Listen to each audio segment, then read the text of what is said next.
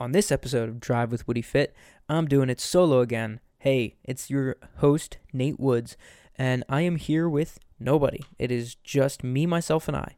Um, on this episode, I talk about kids and sports. Um, kind of, is it better to throw them in one sport and get them really good at that, or is it better to have them let them have a broad range of skills and do different sports year round? We'll see. Um, I also talk about inflammation and oil, uh, how sunflower seed oil may be causing inflammation in the body, and what is actually going on with that, and how to avoid it. Then I also answer some questions. Is sugar alcohol better than sugar?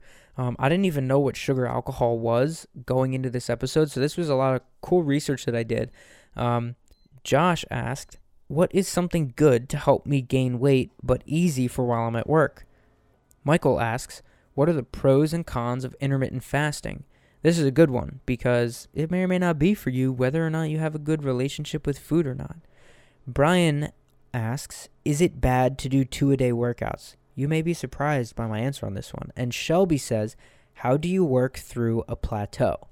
Now, all of the studies that I found will be available on the show notes for this episode, which you can find at executivefitllc.com slash woodyfit.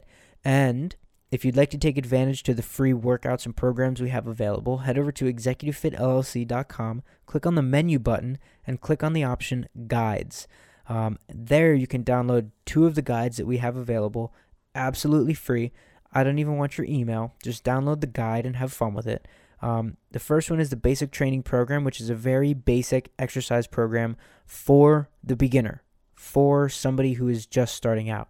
Now, um, the more I'm learning, the more I am improving. So I'm going to be revamping this program soon, which, if you've got it, you'll have to get it again. Sorry, um, because it's not going to automatically update. Then there's another one called the ARM 240 Bravo workout, which is the best workout to build machine guns for arms instead of the tiny little water pistols that you have. Anyway, let's get into this episode of Drive with Woody Fit. I'm going to kick this episode off with um, a little story. Um, not really story. It's a conversation that me and my wife had uh, this past weekend. We were in the car driving down to my family's house, and of course, it's a it's a good 40 45 minute drive. So the kids fell asleep, and while we were driving, we're we're talking about um, you know our childhood in terms of sports and what we did, what we were into. And, you know, she comes from a little bit of a different background than I do because she was very heavily involved in um, the array of sports, you know, from through middle school and high school. And I was not so much. I was not a sports kind of guy. I never um, got into. I mean, I, played intramural soccer, intramural lacrosse.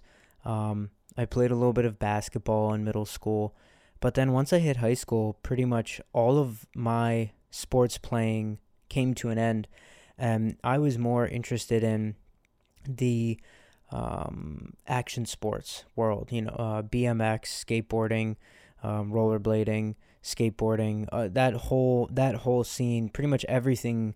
I had an appreciation for almost all of the uh, action sports, and I tried to do as much of those as I could, and um, my mom pretty much let that fly in terms of my exercise.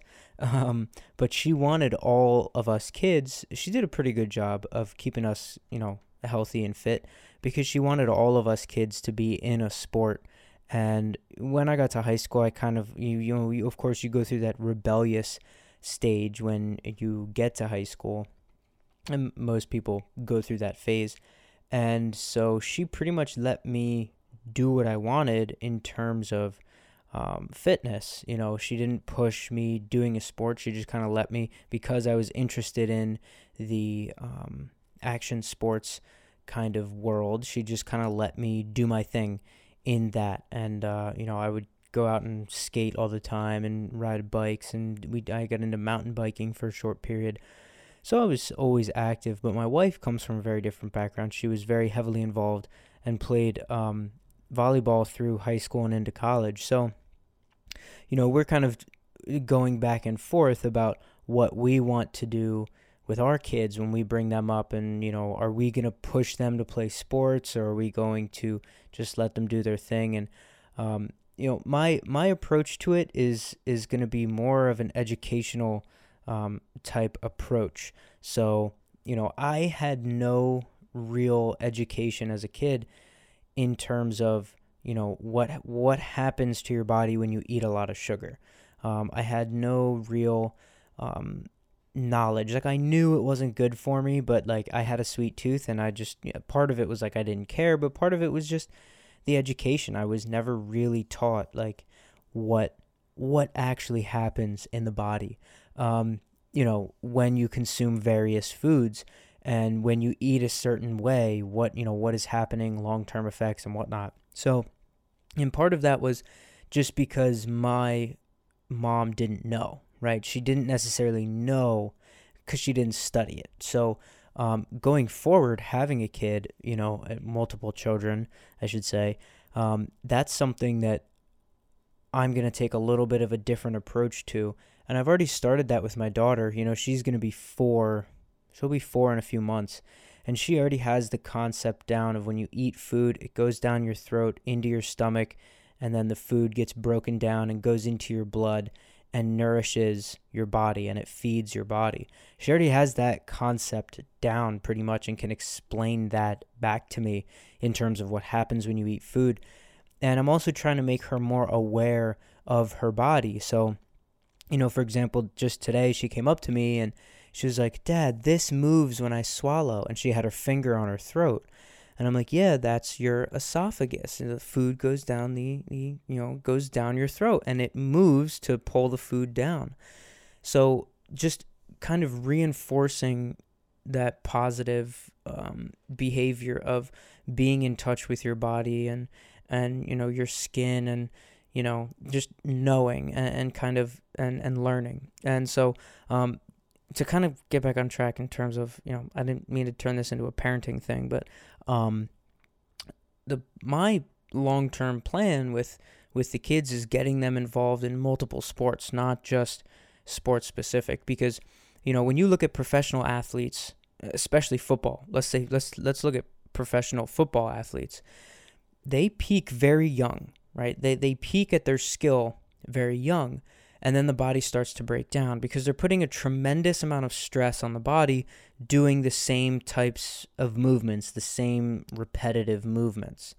So, uh, in terms of of that, you know, make having them do constant repetitive movements, that's not a good thing.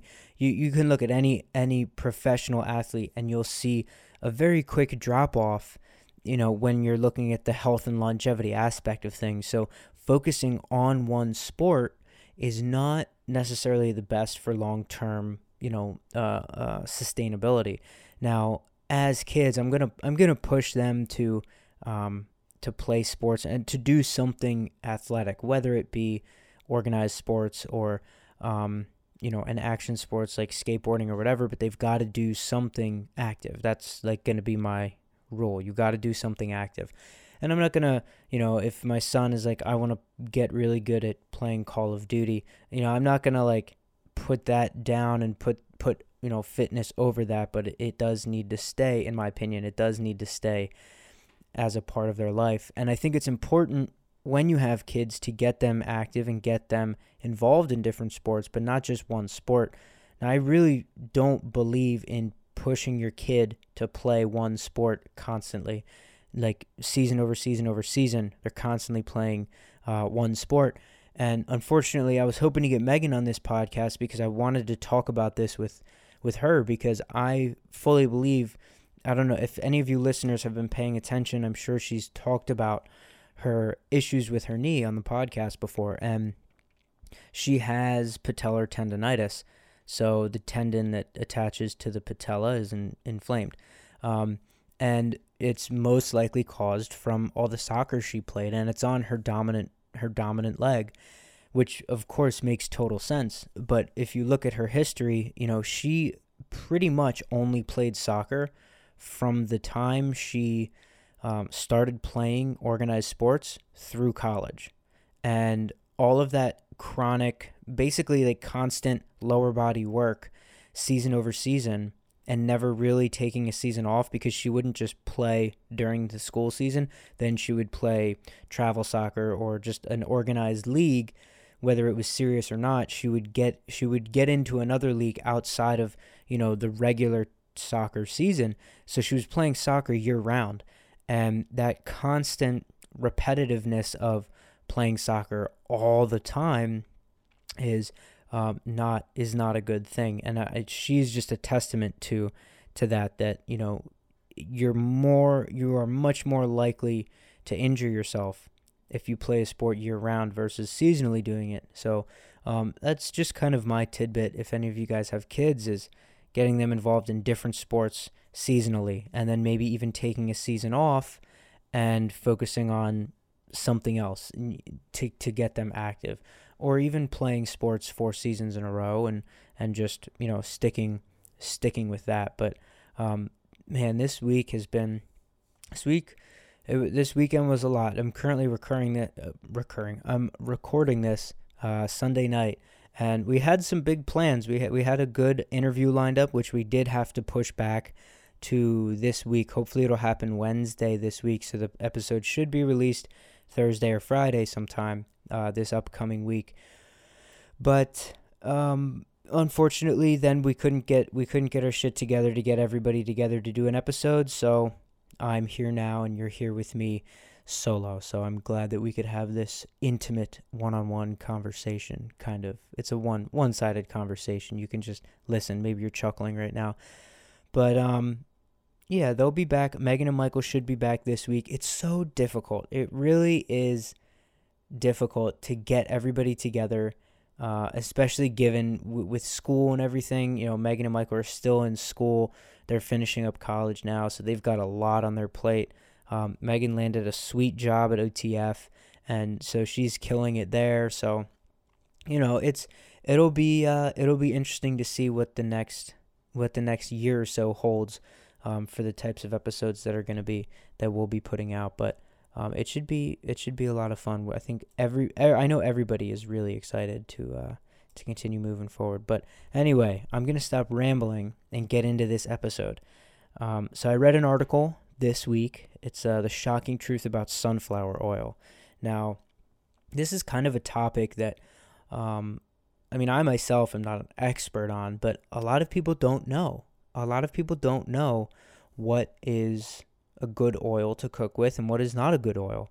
Um, and for example, my number one oil to avoid is canola oil because it's very inflammatory. Uh, and it's really all the corn oils, but canola oil I see most common, um, you know, in, in households and in, in restaurants. And I'm not, I, I'm going to tell this story and I'm not putting anybody down for this because, you know, of course, if you don't know, you don't know. And I hope that we can educate here but I had gone to a family member's house. I'm not going to say who it was.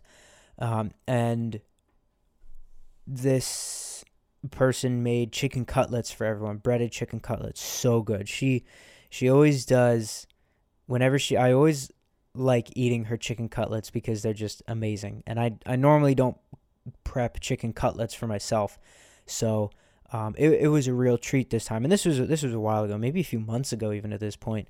But um, you know, so we sit down to eat, and I'm in the midst of eating this chicken cutlet, and I'm like, "Hey, what did you uh, what did you cook? What kind of oil did you use to cook this in? This is really good."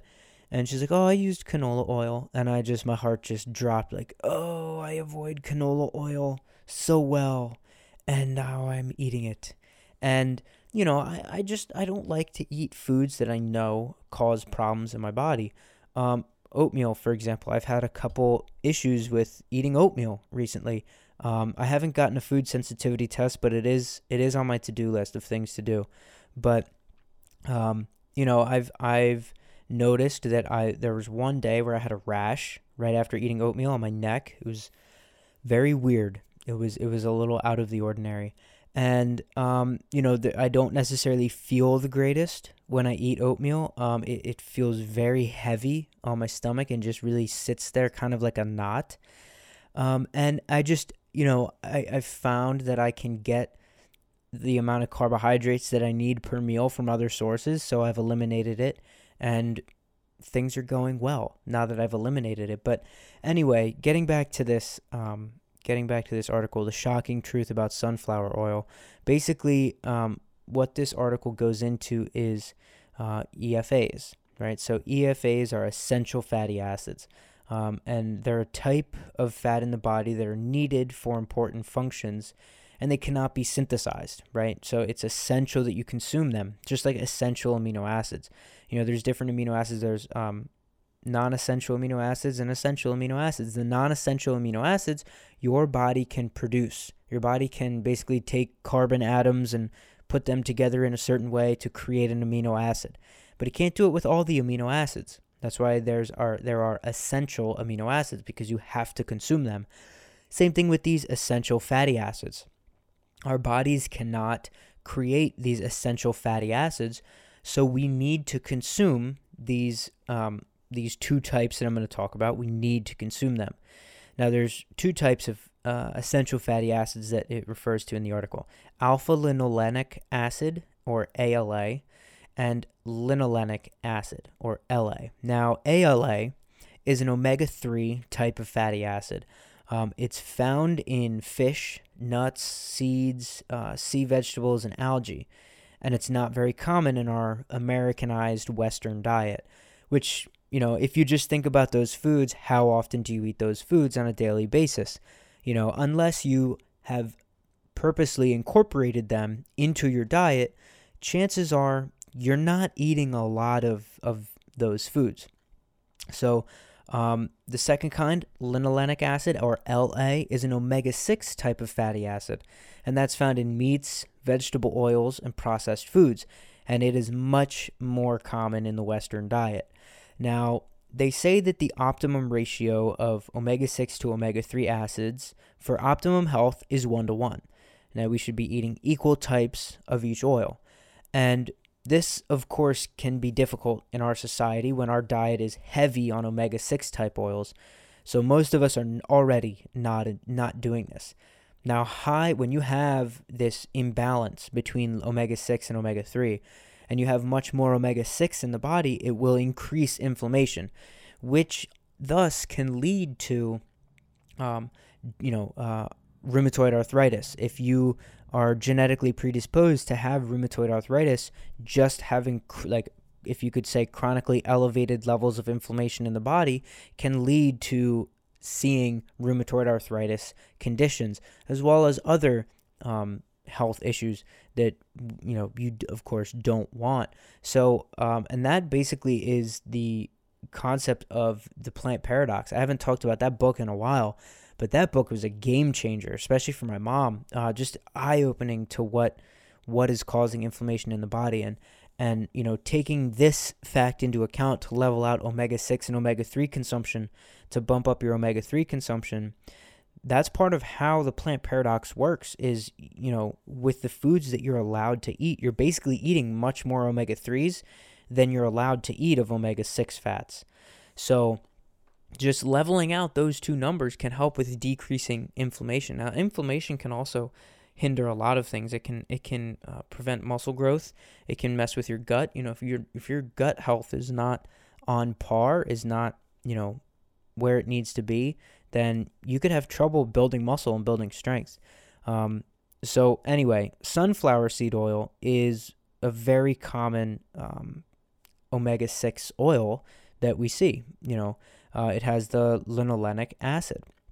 And it's it's used for frying, fast food prep, and processed foods. And like I said, it's very high in omega six fatty acids. Um, so all right, then this article goes into what you should be consuming instead of the omega 6 fatty acids. And they talk about fish oil, hemp seed oil, flax oil, walnut oil, and these are all super high in omega 3s. But because of that, they can be easily damaged from heat, oxygen, and light. So you don't want to cook with them. You don't want to leave them open. And you want to leave them in the refrigerator in a dark glass bottle so it stays away from the sunlight. Um, you basically like I said, you don't use them for cooking. You could just put them on salads or you could put them in smoothies.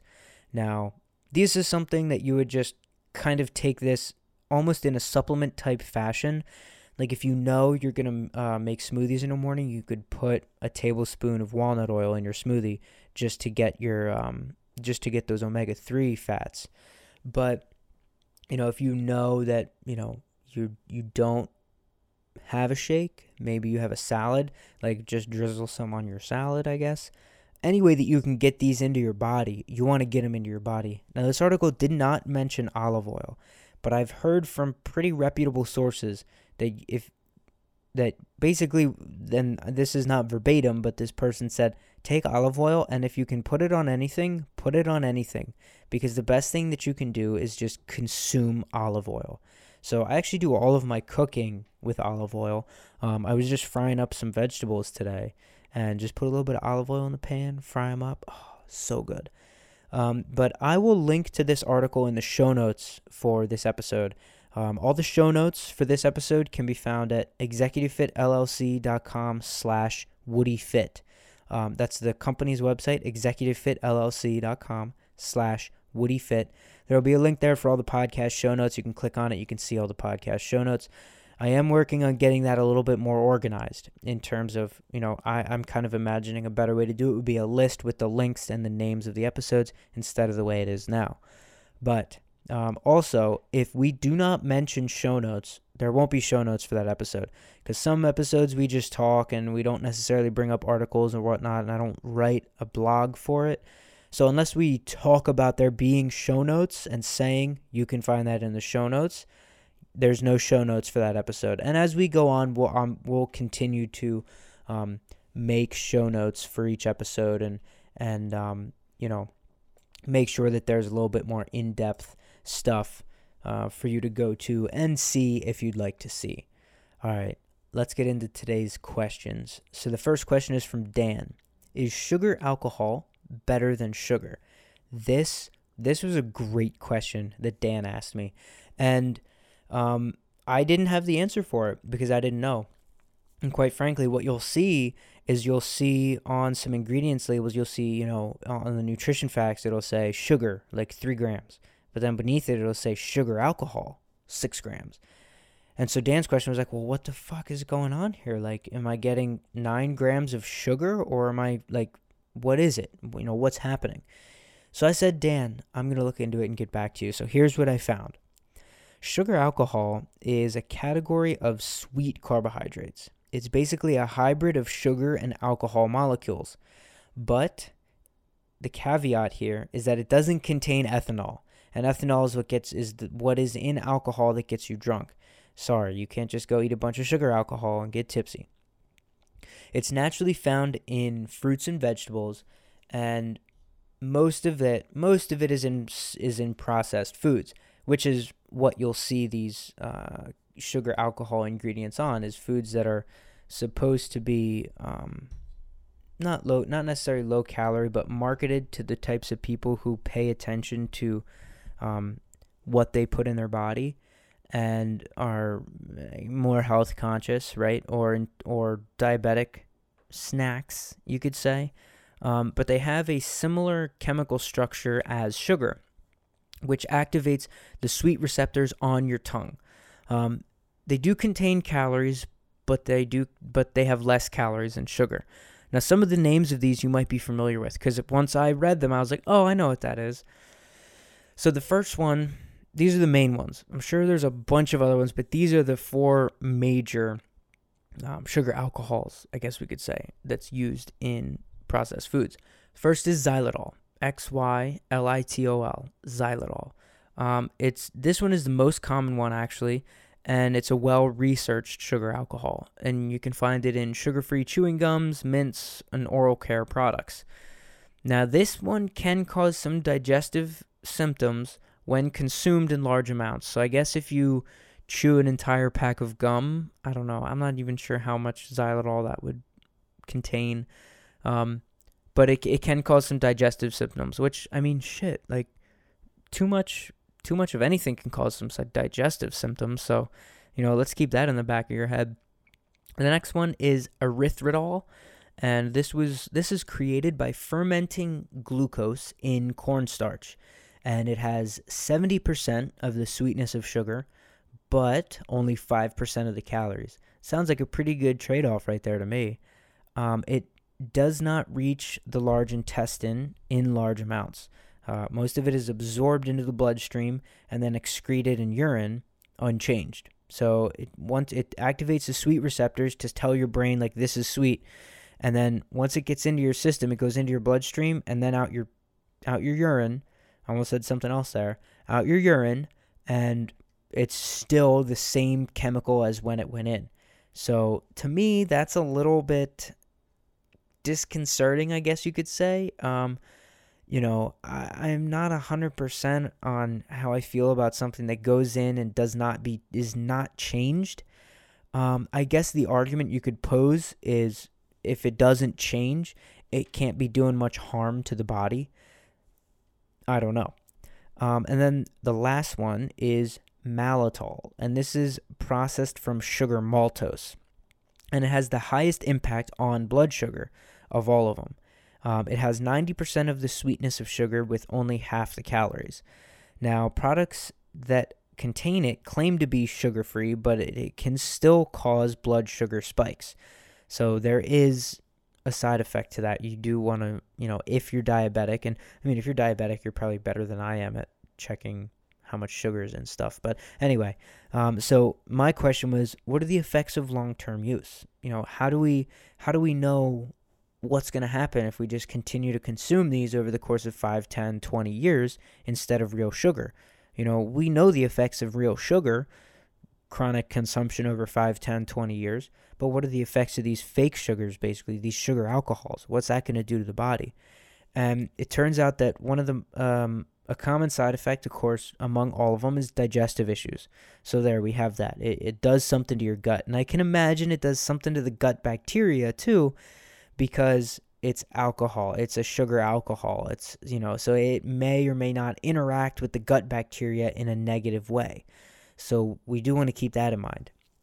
Now, one study did show that the amount needed to cause diarrhea was so high that it does not cause concern, which I guess to me basically means that you'd have to consume an ass ton of it for your ass to explode. Um, Long term studies have been unable to show any delayed or acute reactions and suggest that modern consumption of sugar alcohols is not harmful to the human metabolism. Now, we'll see as time goes on. Well, you know, of course, I'm new studies will come out every day, but this one study that I found was published on PubMed. I really love PubMed. And uh, so I will link to this, the original uh, article, which is at healthline.com, and also the PubMed study that I found um, referencing these studies um, on how they affect the body. All right, Josh says, What is something good to help me gain weight but easy for while I'm at work? All right, listen. Um, so, a bulking question. If you have the funds, buy food. Buy food out you know, if you're looking to put on weight, if you're if you're looking to bulk, and if you're looking for something that's easy, then chances are you're not really looking for uh, the best, healthiest option. Uh, so, what I would say, and if that's not the case, then send me another message, Josh, and we'll we'll change this question. But uh, you know, in terms of something that's just good to help you gain weight but easy for while you're at work, order food out and eat it throughout the day. I mean, one of my favorite cheat meals is I've coined it the um, bake, burger bacon cheese fries, but it's basically ultimate cheese fries from a local deli, which is uh, cheese fries with bacon, and then I take taco meat and heat that up, and I put taco meat in it, so it's um, you know ground beef, bacon, cheese, and fries and it's absolutely slamming. Is that healthy for me? Absolutely not. Those fries are probably fried in canola oil, to be quite frank with you. But I don't do that all the time. I rarely do that, and that's something that I treat myself to every now and then. So, um, you know, but if I had the funds to, and I wasn't really super concerned with, am I eating something? Am I eating an oil that's causing inflammation, or am I, you know, eating something that may or may not be the best thing for me? hell yeah, I would be buying food and I would just I would be buying all of my meals out. I wouldn't be meal prepping. I mean, shit, tonight I spent I think I spent 2 hours in the kitchen and I had the burner constantly going to meal prep for the week. Is it fun? No. No, it's not fun at all. But I'm training for a goal that for me to meet this goal requires me to eat a certain amount of calories per day so that I can continue to build my strength through this process. And if I don't do that, I'm not going to continue to build my strength. So, what I need to do is make sure that I'm set up, I set myself up for success for the week. And so that when I go into this week, I don't really have to think about making food. I can just grab it out of the fridge and go. Because that's how my Monday through Fridays are. I'm grab and go. Um, but anyway, some something like I'm I'm totally avoiding answering you and giving you a quality thing, a quality piece of food to eat. Um, I mean, ground beef has a lot of calories, so if you're not gonna buy your own food out, ground beef might be the way to go. Uh, beef jerky is also great. It's easy while you're at work, um, you know. But stuff stuff with higher cal. If you're in a situation and I'm assuming that you need it to be easy because you're busy at work. And if that's the case, then processed foods and hyper palatable foods might be the route that you want to take because they're going to make you think that you're still hungry, that you want to eat more when you're really not. Because they're hyper palatable and because they've been engineered to interact a certain way with your brain. They've been they've been engineered to send a certain signal to your brain when you eat them because they're so sweet or they're so savory or they're so salty that it sends a, a message to your brain that, fuck, this is so good. We need to eat more. I need to get more of this. So, uh, honestly, if you're not concerned about health and you're concerned about putting on weight, I would choose foods that are hyper palatable and um, and high in calories. So, and this is gonna sound terrible coming from me, but like um, what are they called? Uh, hot pockets. Fucking terrible for you. But I know that when I've eaten hot pockets in the past, I'm hungry in 30 minutes, and it's not because it wasn't enough food. I might eat four of those fuckers, but I'm still hungry in 30 minutes. It's because it's highly processed and highly palatable, and I think I'm still hungry because it was so fucking good. So I would consider something like that. Just something that's easy. You can pop in the microwave, heat it up real quick. It's it's a frozen food. I mean, shit. If you even if you work ten hour days and you bring something that's frozen with you in the morning, and you don't even put it in the fridge, it'll stay fine until it's time to eat it. Or put it in a fucking cooler. Coolers are not expensive. All right. Michael asks, "What are the pros and cons of intermittent fasting? I'm considering it and would like some more info." So I didn't prep at all before any of these questions, by the way. So this is just like totally off the cuff. Um, pros of intermittent fasting um, you spend less on food because you're not eating for 16 hours out of the day. So there's a fucking pro right there. You're going to have a bigger bank account. Um, number two, it teaches you a little bit more discipline, teaches you how to deal with hunger. That's important because uh, it, it'll help you learn to control your emotions a little bit, learn to control your cravings. Um, and let me think.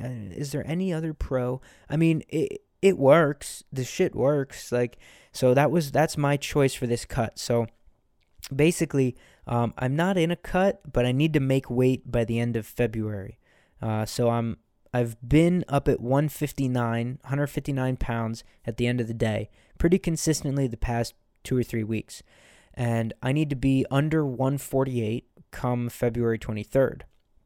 Now, my choice of um, how should I say it? Weight loss, we could say, we'll just say general weight loss is intermittent fasting because my body, I know my body will respond very well to that. So, what I've been doing is on my rest days, only on my rest days, um, I will fast for 15 or 16 hours and then I will pick up eating when I would normally be eating in that day. So, for example, if I miss two meals because I was intermittent fasting, I don't try and fit those two meals in my eight hour window. I just eat at the times that I've scheduled to eat in my eight hour window.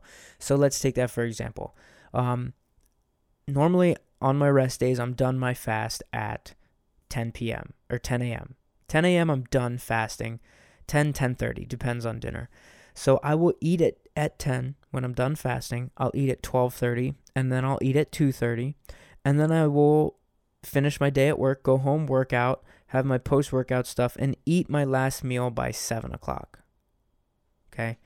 Now, I then will fast from 7 o'clock until 10 a.m. the next morning. But if I don't fast until 10 a.m., then I'm eating two meals. I'm eating a meal when I wake up and a meal before 10 o'clock. So I'm skipping out on two meals basically, but I'm not trying to take those two meals and fit them into my eight hours into, you know, the rest of my eating.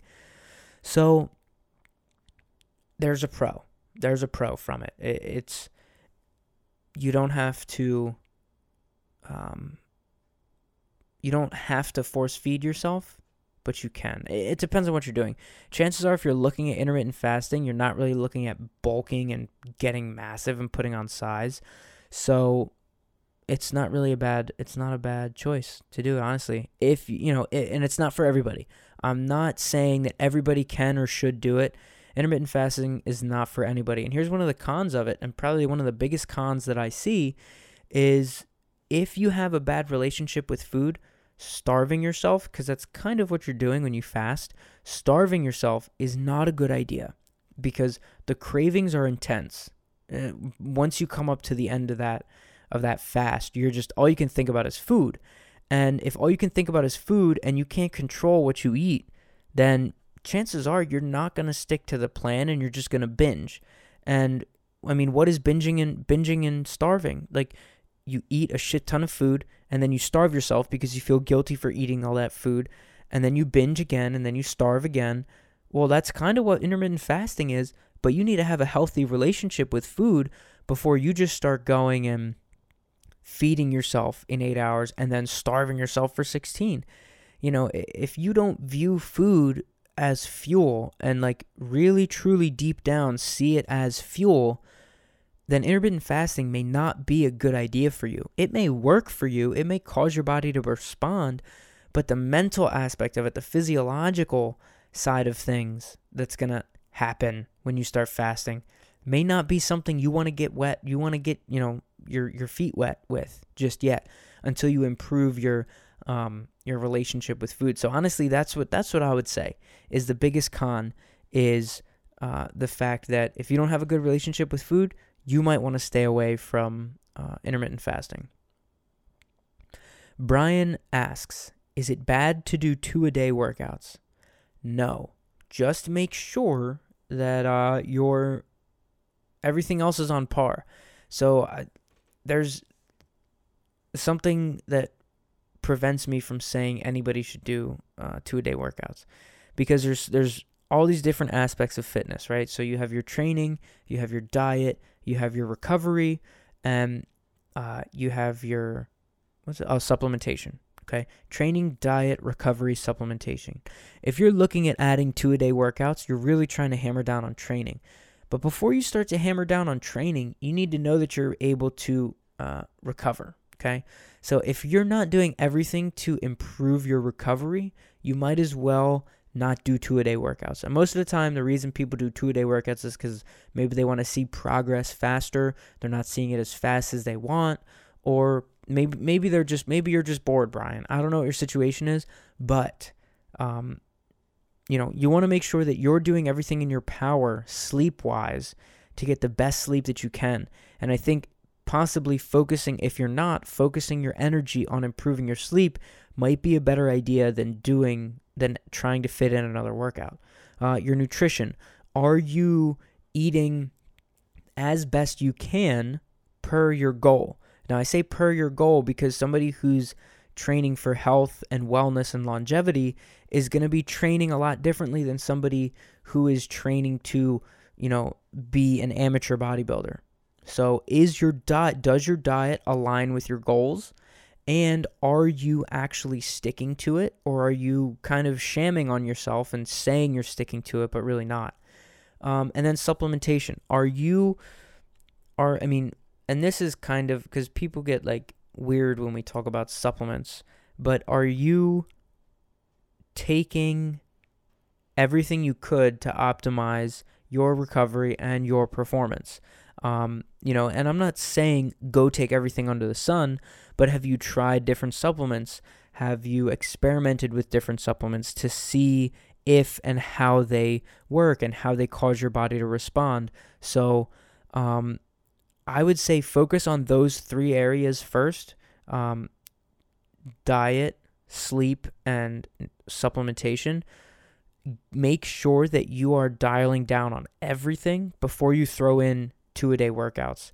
Um, no, to, to answer your question, generally, no, it's not bad to throw in two a day workouts. But I would say my first suggestion would be make sure everything else is on par before you start kind of wasting your time training even more.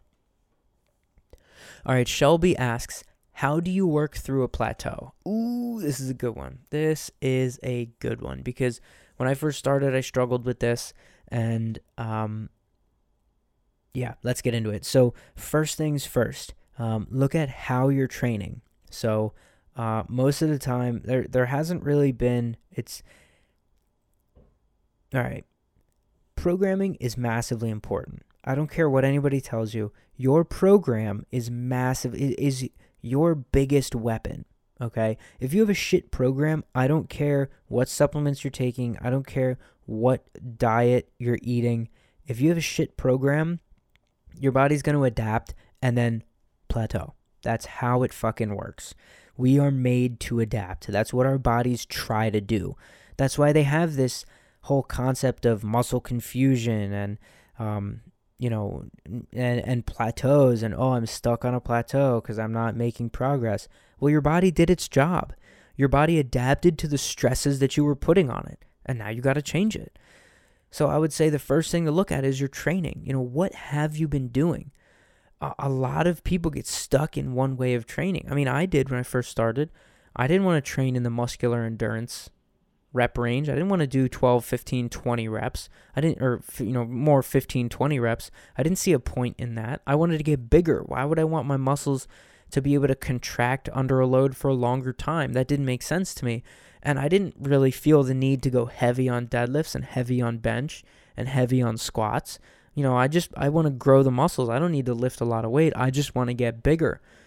But that was what held me back because I only trained in this 10 to 12 rep range. I never did anything more than 12 reps and I hardly ever did anything less than 8 reps. And if I did even if I was doing 8 reps, I wasn't enjoying it. I was just doing it might have been an ego thing the reason that I was doing 8 reps. I don't even know. But you have to look at first your training. What are you doing? What have you been doing? And what have you not been doing? And then take that thing that you haven't been doing and fucking do it. Like if you've been shying away from lifting heavy because you're afraid of getting bulky if you're a woman, well, I think there's enough information floating around on the internet and on Facebook and on social media that can show you that lifting heavy is not going to make you bulky.